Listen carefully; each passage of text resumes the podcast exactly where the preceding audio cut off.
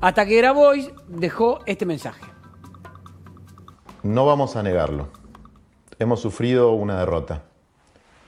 Una derrota que nos duele y nos entristece.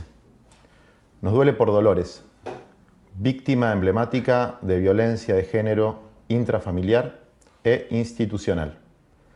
Dolores, heredera de una fortuna inconmensurable. Hoy está prácticamente en la indigencia. Nunca recibió el dinero que figura en los papeles fraguados por los Echevere y su tropa de abogados extorsionadores vinculados al narco. Nos duele por los pequeños productores, campesinos, agricultores, ambientalistas, que sueñan con un proyecto agroecológico y resistieron heroicamente la violencia de la patota de los Echevere corruptos durante 14 días. Nos duele por la escuela agrotécnica a la que Dolores quiere restituir las tierras usurpadas por su familia.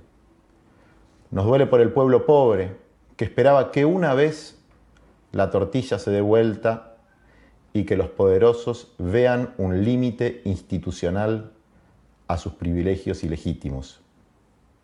Privilegios que siempre terminan prevaleciendo sobre las necesidades de las grandes mayorías. Comenzamos el proyecto Artigas con la esperanza de poder llevar